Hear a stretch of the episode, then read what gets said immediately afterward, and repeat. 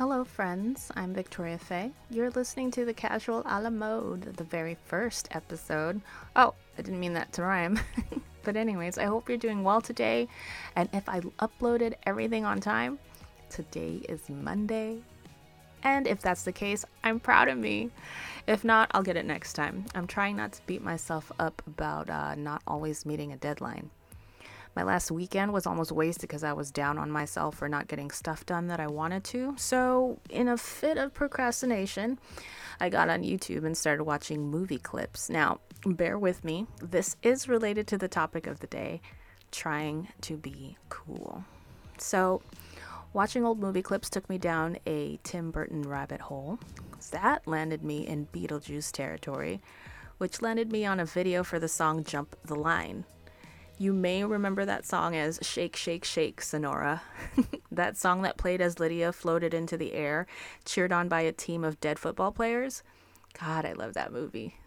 Anyways, funny how songs work because that song sparked a completely unrelated memory, one of itty bitty me trying to be cool, or actually trying to emulate a person that I thought was cool at the time the incomparable Audrey Hepburn especially Breakfast at Tiffany's Audrey Hepburn.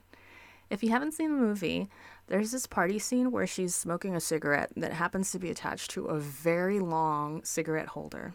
I thought this specifically was so cool and sophisticated. Anyways, let me paint the picture of how that and the song Jump the Line sparked this memory. It was 1988, a hot night, the summer before third grade. My parents were in the habit of having a lot of parties back then, and it was customary that they would give out party favors after dinner and dancing. My dad prided himself in having good party favors, so he had a cabinet well stocked with wines, cognacs, and a variety of whiskeys. In the mix was cigars, long skinny cigarettes, and those very long shiny black cigarette holders just like Audrey Hepburn's in Breakfast at Tiffany's. Also stocked in that cabinet was my absolute favorite chocolate, Toblerones, the big ones, the ones that are like as big as a little kid's arm, that I only got on birthdays. So that night, I watched in awe from a crack in the door of my bedroom as my parents handed out these goodies and I took in the scene. The ladies were all dressed up, lighting those skinny cigarettes, and my dad was making Jack and Coke for the men, Everyone was laughing, looking sophisticated and cool, just like that scene from Breakfast at Tiffany's, while Harry Belafonte sang Shake, Shake, Shake Senora from the stereo in the background. It was more than a fuel for my overactive imagination, and not an hour after the party was over and my parents had gone to bed, I decided I was going to be a little bold. I got dressed up in my Sunday dress because my fancy clothes were my church clothes, thank you very much, and I snuck out of my room into the living room and into my father's party favorite cabinet. Now, you would think, being that I was eight and my favorite chocolates, jumbo sized, were in that cabinet, that I would sneak out one of those chocolate bars.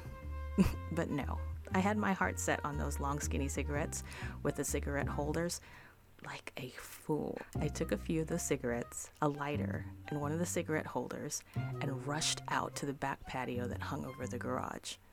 I stuck my legs through the railing, giggling and humming, Shake, shake, shake, Senora, as I lit a cigarette and held it between my fingers, like Audrey Hepburn in that scene from Breakfast at Tiffany's.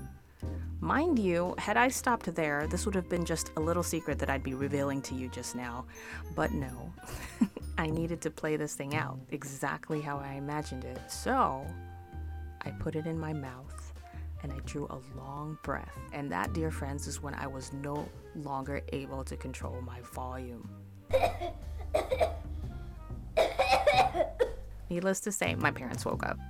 My dad ran out to the balcony to find me holding a lit cigarette in my good Sunday dress, uncontrollably hacking into the hot summer night.